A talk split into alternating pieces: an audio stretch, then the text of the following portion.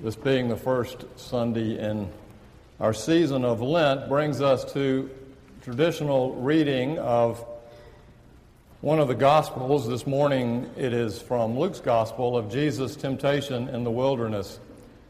As familiar as this reading may be to most of us, may God open up to us a new understanding of this word. Jesus has been baptized by John in the river and come up out of the waters. It is his peak moment, hearing God's voice proclaim him as his son in whom he is well pleased. And then it says, immediately, Jesus, full of the Holy Spirit, returned from the Jordan and was led by the Spirit in the wilderness, where for forty days he was tempted by the devil. He ate nothing at all during those days, and when they were over, he was famished. The devil said to him, If you are the Son of God, or since you are the Son of God, command this stone to become a loaf of bread. And Jesus answered him, It is written, One does not live by bread alone. Then the devil led him up and showed him in an instant all the kingdoms of the world. And the devil said to him, to you I will give you their glory and all this authority, for it has been given over to me. That's a lie. And I give it to anyone I please. If you then will worship me, it will all be yours. Jesus answered him, It is written, Worship the Lord your God and serve only him. Then the devil took him to Jerusalem and placed him on the pinnacle of the temple, saying to him, since you are the Son of God, throw yourself down from here, for it is written, He will, com- even the devil uses scripture, by the way, for it is written, He will command His angels concerning you to protect you, and on their hands they will bear you up, so that you will not dash your foot against a stone. Jesus answered him, It is said, Do not put the Lord your God to the test. When the devil had finished every test, he departed from him until an opportune time. This is the word of the Lord. If you look up Lent in your Bible concordance, you will not find it there, for there was no such thing as Lent in biblical times. The custom of spending 40 days in prayer and self denial did not come about until the initial rush of Christian adrenaline had been spent and believers had settled into a ho hum existence with Christ. When Jesus didn't come soon after he said he would or thought they, they thought he would, they lowered their expectations and settled. They hung wooden, wooden crosses on their walls and doors and went about their routines with little but memory and tradition to stand on for their faith. Little by little, Christians became accustomed to the comforts of the everyday routine. Pews were padded, so soft, so that the experience of the struggles of life may be softened. Flannel sheets of sentimentality were handed over to cover us with in worship. Rich and hearty meals of institutional church programming and, and life were served on platters, full and brimming over with good preaching, hopefully, and a few missions offered up as dessert. While making Christians feel safe and cared for, they no longer distinguish themselves by their bold love for one another or their fierce need to forgive. They did not get arrested for championing the poor. They blended in and avoided extremes, deciding to be nice and holy. And God moaned out loud. So, someone deciding it was time to call Christians back to their senses came up with this idea of Lent. It means literally spring, but the practice of Lent calls us to spend 40 days in a wilderness of some sort, a desert of self denial, or a place where one feels lost or displaced, uncertain and out of control, to get in touch with that desert part of ourselves that is arid or hungry or craving something we're not even sure of, or homesick for some place we're not sure of, and all we know we want to do is to get back there. Then is the time we spend 40 days in the wilderness, where the wild things are, which happens to be one of my favorite books with my children. It's only 40 days, just six weeks out of a full year, not including Sundays. By the way, you don't have to practice your Lenten discipline on Sunday. All of that said, it's not really that long. It's only about seventh or an eighth of the year. When we say we are giving something up for Lent, maybe what it is we are giving up is a symbolic something of, uh, of the illusion that we are in charge and fully possessed and certain and in control and the master of our own ship. Maybe that's what we're called to give up. For Lent is the season where we start to get in touch again with our humanity, and in so doing, we become aware of God's huge divinity. The Bible gives us good warrant for this. Before the people of Israel were shown the promised land, right after they were liberated from Egypt, a high point, God's hand through Moses leads them through the wilderness for 40 years. You know the joke why did the people wander around in the wilderness for 40 years? Because Moses, being a man, refused to ask directions. But actually, the story in Exodus makes it clear that they could have taken a shorter route, in fact, two or three shorter routes, but instead, God led them through the long and hard way, which ended up being the way of regeneration, new birth, community, discipline, and dependence on God for everything. In short, for the Israelites, the wilderness experience was where and how they were given their true identity. They found themselves in it. Or take Jesus' story this morning right after he was baptized by John in the Jordan and hearing the good news that he was God's Son, the beloved, in whom God is well pleased, the Spirit takes him and leads him into the wilderness for 40 days of wrestling with himself and the temptation to be something other than what he was called to be. That was the wrestling match. Whether to be Jesus the Christ or the temptation to be something other than he was called to be.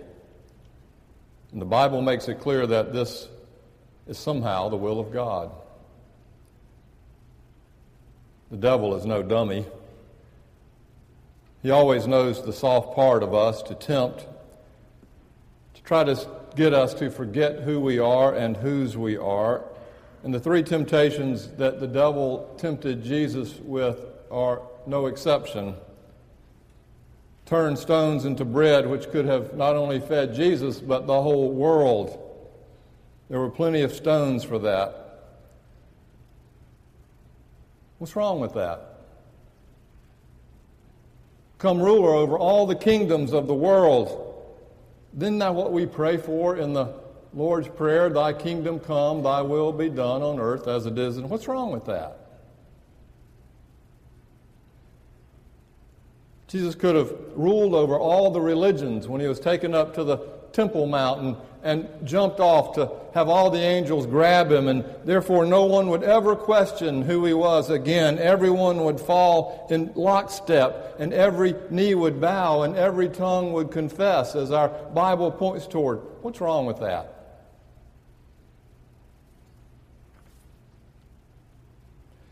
We'd all be assured of our salvation.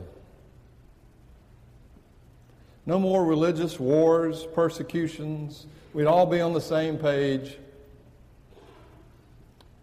except for two things. There would be no love in it, and there would be no freedom in it.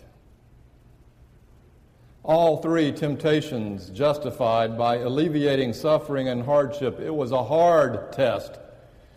It was the cosmic Faustian bargain with good intentions all over it and Jesus was indeed tempted greatly by them.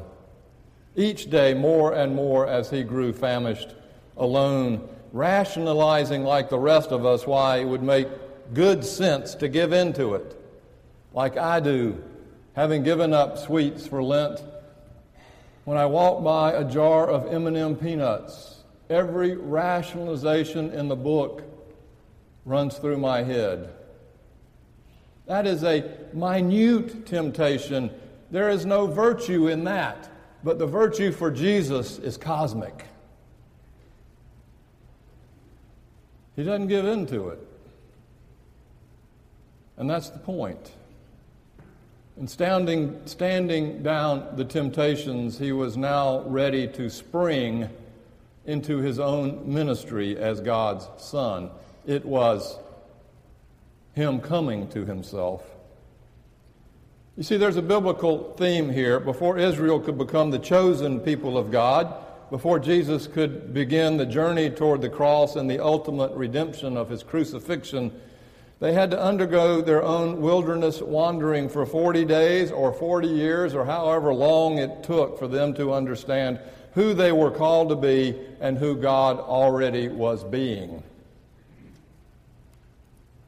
While it may be easy for us to understand the metaphorical and symbolic nature of wilderness and desert, think about the desert in the times of the Bible. We drive through Jacksonville, we can't cross, go two miles without crossing a bridge and seeing water. But in the Bible, the land was a dry and barren and forsaken place. Fierce, cosmic in, size. It was giant. It was it was rocky and dusty and full of snakes and scorpions, scorching days and frigid nights. Demons hid in every crevice and shadow, and death was ever present. That barren landscape, unfamiliar to us, at least physically, was always with the people of Israel. Always out there, on the edges, surrounding civilization a yawning expanse of scary barrenness no one wanted to go in or through if they could help it. Even though we do not have a physical sense of that in our civilized, water laden Jacksonville, I suspect we know all too well internally that spiritual, personal, and emotional wilderness in our inner selves that sometimes desolate place of hardship or grief or loss or struggle or hunger or fear or just being displaced. That place of seeming abandonment or throbbing aloneness, we've all got that. And no one wants to go there, that wilderness, if they don't have to. But sooner or later in life, whether it's God or not, it will shove us out there or in there, whether we want to go or not, and sooner or later we will all come to know about the landscape of the wilderness in our own souls. So the season of Lent gives us a chance to practice spending time wandering in the wilderness so that when the time comes that we really are in it, we will not give in to every temptation to fix it or every temptation that offers us a way out of it immediately. Having noticed wilderness survival just a little bit in our lives, we might be able to notice it more cosmically in other people's lives, so it also brings compassion. It's the way we begin our spiritual walk in Lent. We might just find the strength and encouragement to face and endure the real wilderness landscape and the opportunity arises. And what we will find there is not only a struggle, but also the very place where our spiritual formation takes on a whole new presence. It's a practice, a rite of passage. And the passage it leads us to is a new awareness of our own ego driven selves who want to be the center of things versus the ginormous size and mystery of God who is already the center of things, whether we think God is or not. It's about our egos in the end, or call it pride, or whatever you want to call it. It's about our wanting to be like God. And why is it that so right after we think we are there, that we found it or we have it or that we grasp some of the answers to life's impossible questions or we perched yourself ourselves in the recliner of unmovable faith, then the meteor hits. Boom, the earth opens up and we're in free fall and life throws us a curve we didn't expect we have no idea what to do next. And the next thing you know, you too, we are out there in the edges of the wilderness, lost. And wondering where God is. Barbara Brown Taylor reminds us popular religion focuses so hard on spiritual success that most of us do not know the first thing about the spiritual fruits of failure. When we fall ill or lose our jobs, wreck our marriages, or alienate our children or our parents, most of us are left alone to pick up the pieces. Even those of us who are ministered to by brave friends can find it hard to shake the shame of getting lost in our lives. And yet, if someone asked us to pinpoint the times in our lives that changed us for the better, a lot of those times would be wilderness times. For me, I can remember several years, two or three after my first wife, Nancy, died, having just such a wilderness experience. It was not my first and hasn't been the last.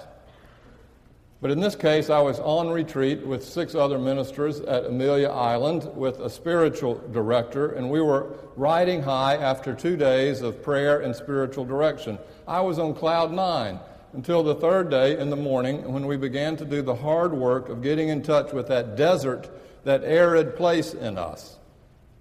After the session, I went for a walk on the beach alone, and as I walked, I found myself becoming more and more enraged. I was angry at God. Soon I was raising my fist and screaming insults and calling God names. No one was around, thank goodness, or they would have thought I was a madman. Underneath all that anger, of course, was fear, but I didn't know that now. Mostly I felt put upon by the divine regulator and manager of things who stood by and did nothing when I needed him most. The fact was that I was in the wilderness and the struggle I was having was a spiritual one. And it was the same struggle that Job had. Why? Why? After all those sermons I had preached saying, Never ask why, for there is no answer. The answer we only can have is what next. There I am walking down the beach, stumbling down the beach, screaming at God with fist raised, asking why. After about 40 minutes of this, can take it any way you want it. There were dark clouds racing by, the sound of the waves crashing, seagulls squawking overhead. I started screaming even louder. It was nothing but guttural lament, grief hurled up at God. And the more I yelled, the less it seemed God cared. For all I got was silence. Silence. In that moment, it felt like God was turning an indifferent ear to my lament. But then it hit me. Near exhaustion and struggling in that wilderness on the sands of that beach, it struck me. I see, I see. I was blind and now I see. Here I am completely out of control, afraid tested, tempted, squirming, and mad at God because I was under threat. Now I see it's that wilderness thing. Maybe I'm right where I need to be. And it occurred to me that God, like a parent whose five year old child screams at him, I hate you, I hate you, I wish you were dead, maybe that God is like that. Taking all of that anger on himself, as Jesus did that day when he was crucified and all the people screamed at him because he was not the kind of Son of God that they wanted him to be either. God was there, of course, silently, taking it on himself, for that's what love does. Just as Jesus showed us when he refused to claim the power of God to fix the world, but chose instead the love of God to heal it through his own suffering. And in that choice, he left us free to grow and to learn and to live and to struggle in our own wilderness time as we continue becoming children of God. It knocked me to my knees. It humbled me. This terrible awareness. Yet it was full of profound grace. You see, the wilderness is the place where two things happen. Either you give in to the temptation of believing that you are the center of the universe, or you come to see how something infinitely more loving and cosmically more life giving is at the center. The wilderness reminds us of our place in the larger scheme of things. It brings us to lower our heads in humility and then to raise our heads up in awe and wonder and gratitude. If you are now in the wilderness or ever have been, do not despair. Nothing is born that does not first come out of darkness. The wilderness, as the Bible teaches, is the place where we discover who we are and whose we are. The risky landscape where love and faith are all we have to protect us, and where we learn that God is God and we are not.